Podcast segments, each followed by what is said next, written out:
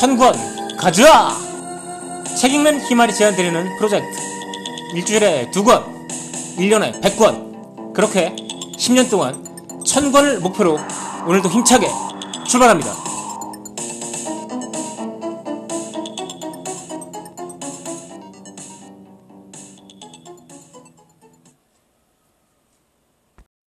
안녕하세요. 책 읽는 희말입니다. 오늘은 이종필 교수의 인터스텔라라는 책입니다. 어, 당연히 저자는 이종필 교수겠죠.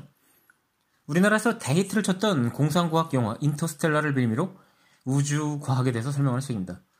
이 책은 드라마 선덕 여왕에 나온 월천 대사라는 인물에 대해서 이야기하면서 시작합니다. 천문학에 도통한 월천 대사는 중국 달력을 이용해서 일식을 예측할 수 있었던 인물이라고 합니다. 드라마에서 미실이라는 인물은 월천 대사의 일식 예측을 이용해서 권력 싸움에서 앞서 나간다 이런 얘기를 하고 있습니다. 유명한 SF 작가 아서 크라크는 충분히 발달한 과학은 마법과 구별할 수 없다라는 명언을 남겼죠. 나만이 알고 있는 과학이라면 마법처럼 사용할 수 있다는 걸 월천대사가 보여줍니다. 올버스의 역설이라는 게 있습니다. 한마디로 표현하자면 밤 하늘은 왜 검은가? 라는 의문입니다. 이게 왜 역설일까요? 우주에는 수천억 개의 은하가 있고 각각의 은하는 수천억 개의 별을 가지고 있습니다. 밤 하늘에는 이 별빛이 모두 지구로 쏟아집니다. 아무리 먼 별빛이라도 언젠가는 지구가 도착하죠. 그렇다면 밤하늘은 아주 촘촘하게 쏟아지는 별빛으로 대낮과 다름없이 밝아야 합니다. 그런데 그렇지가 않죠. 그래서 역설입니다. 이 문제는 천문학자 올베르스가 1823년에 제안했습니다. 그런데 이 문제가 풀린 것이 겨우 100년 정도밖에 되지 않았다는 사실 믿겨지십니까? 수백 조가 넘는 별들이 빛나는데 왜 밤 하늘은 어두운 걸까요? 허블이라는 이름을 들어보셨을 겁니다. 허블 망원경에 이름이 붙여지는 바람에 많은 사람들에게 익숙한 이름이죠. 허블은 팽창 우주론을 증명한 것으로 유명합니다. 아인슈타인조차 맹렬히 거부했던 우주의 팽창을 허블은 관측 데이터를 토대로 증명해냅니다. 우주의 팽창은 이제 상식이고 부인하는 과학자는 아무도 없습니다.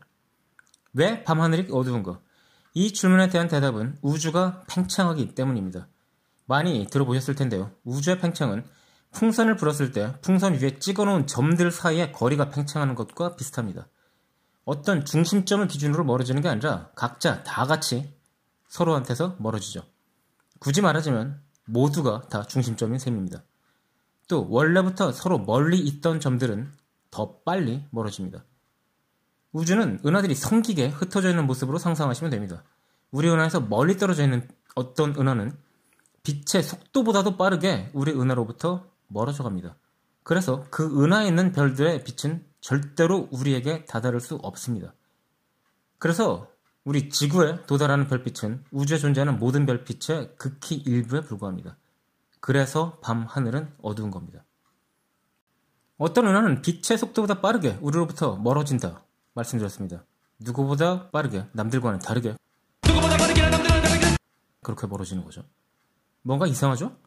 그 어떤 것도 빛보다 빠르지 않다고 우리는 배웠는데요. 이상한 게 당연합니다. 하지만 은하가 서로 멀어지는 것, 다시 말하면 우주가 팽창하는 건 시공간 그 자체가 팽창하는 겁니다. 따라서 시공간 내에서 이동이 아니라 시공간 자체의 변형이기 때문에 그 속도가 빛의 속도에 의해서 제한되지 않습니다. 예를 들면 빅뱅 초기에 발생한 인플레이션도 이런 시공간 자체의 팽창인데요. 아주 짧은 시간에 급격하게 팽창했는데 이때 속도는 빛의 속도는 비교도 안 됩니다.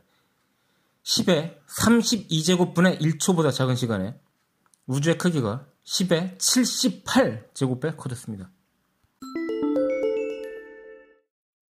현대 물리학은 theory of everything, 즉 만물의 이론이라는 걸 찾고 있습니다.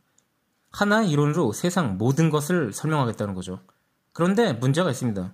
현재까지 분명히 맞는 이론이라고 검증되어 있는 두 개의 대단한 이론들, 일반 상대성 이론 그리고 양자 물리학이 서로 상충되기 때문입니다. 일반적으로 양자 물리학은 미시 세계를 설명하고 일반 상대성 이론은 거시 세계를 설명해 줍니다. 예를 들면 중력 렌즈 현상은 일반 상대성 이론으로 설명할 수 있고요.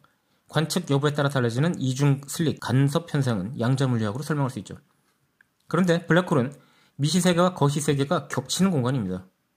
블랙홀을 일반 상대성 이론으로 풀었을 때와 양자 물리학으로 풀었을 때 나오는 결과가 서로 모순된다는 게 문제입니다. 그래서 현재 만물의 이론을 찾는 것이 대단히 어려워지는 거죠. 자, 방정식의 해가 서로 모순된다. 라는 건 너무 어려운 얘기죠. 약간 쉬운 얘기를 해보겠습니다. 중학교 물리 시간에 질량 보존의 법칙이라는 걸 들어보셨죠? 질량이 보존된다는 간단한 얘기입니다. 그런데 사실은 질량이 보존되는 건 아니고 질량과 에너지의 합이 보존되죠. 아인슈타인의 유명한 공식 E는 mc의 제곱에서 알 수 있듯이 질량과 에너지는 서로 변환 가능하기 때문입니다. 자, 질량과 에너지, 말하자면 모든 것이 어떤 형태로든 보존된다는 걸 정보가 보존된다. 이렇게 표현하면 되겠습니다. 만약에 우리 우주에서 정보가 사라진다면 그건 어딘가로 옮겨졌다는 얘기가 되겠죠. 따라서 우리 우주는 닫힌 개가 아닌 게 되겠죠. 그리고 만약 그런 현상이 발생한다면요. 어떤 공간과 연결되어 있다는 건 우리 우주가 닫힌 개가 아니라는 얘기입니다. 소수 의견이 아예 없는 건 아니지만 현재 과학의 절대 다수설은 우리 우주는 닫혀 있는 개입니다. 블랙홀은 모든 걸 삼켜버립니다. 블랙홀에 뭐가 들어가든 블랙홀은 그냥 그걸 삼켜버리고 크기가 커지죠. 그렇다면 블랙홀은 무작정 커지기만 할까요? 얼마 전 타계하신 위대한 물리학자 스티븐 호킹은 블랙홀이 조금씩 증발돼서 결국 소멸한다는 이론을 발표했습니다. 자, 한번 생각해 보겠습니다. 블랙홀이 하나 있습니다. 거기에 비빔밥이 빨려 들어갑니다. 이 비빔밥 얘기는 제가 하는 얘기가 아니라 이종필 교수가 책에서 얘를 비빔밥으로 들었습니다. 자, 비빔밥이 블랙홀로 빨려 들어가서 소멸됐죠. 그런데 이 블랙홀은 결국 호킹 복사에서 조금씩 증발돼서 결국 사라집니다. 자, 그럼 이 비빔밥의 정보는 어디로 사라진 걸까요? 책에서 이 부분을 직접 읽어보겠습니다. 141쪽입니다. 블랙홀에 비빔밥을 던져보자. 가련한 비빔밥은 블랙홀 속으로 떨어진 뒤 언젠가는 특이점을 만나 산산이 부서져 버릴 것이다. 그런데 블랙홀은 호킹 복사를 통해 천천히 질량을 잃어버리면서 증발해 버린다. 여러분이 열심히 뒤섞은 비빔밥의 모든 정보는 대체 어디로 가버린 것일까? 호킹은 이런 논리를 다듬어서 블랙홀에서는 정보가 손실된다고 주장했다. 문제는 미시 세계의 지배 원리인 양자역학이 정보 손실을 허용하지 않는다는 것이다. 호킹 복사는 중력 이론으로서의 일반 상대성 이론과 양자 역학이 결합된 결과이다. 그 둘을 모아놓고 보니 정보 손실이라는 모순이 생겼다. 호킹 복사로 인한 정보 손실과 관련해서 스티븐 호킹은 물리학자 존 프레스킬과 내기를 합니다. 호킹은 정보가 소실된다는 쪽, 프레스킬은 정보가 보존된다는 쪽에 내기를 걸었죠. 자, 호킹은 내기를 할 때 좀 독특한 버릇이 있는데요. 자기가 원하지 않는 방향으로 내기를 겁니다. 그래서 자기가 원하는 방향으로 밝혀지면 자기가 원하는 방향으로 밝혀졌으니까 좋은 거고 만약에 자기가 원하지 않는 방향으로 밝혀져도 내게 이겼으니까 돈이라고 따겠다는 거죠. 즉 호킹은 정보가 보존되기를 바라면서 이 내기를 했다고 보는 게 맞습니다. 인터스텔라라는 영화에 과학 자문으로 참여한 물리학자 킵소는 이 내기에서 호킹의 편을 들어서 정보가 소실된다는 쪽에 내기를 걸었는데 내기 결과는 어떻게 됐을까요? 2004년에 호킹은 자신이 틀렸다면서 정보가 보존된다는 쪽으로 생각을 바꿉니다. 그러면서 어, 프레스켈과의 아까 내기에서 내기에 질 경우에 주기로 했던 백과사전을 사서 프레스켈한테 주면서 이런 말을 했습니다. 어차피 정보가 보존되는데 그냥 백과사전을 태워서 재로 줄 걸 그랬다.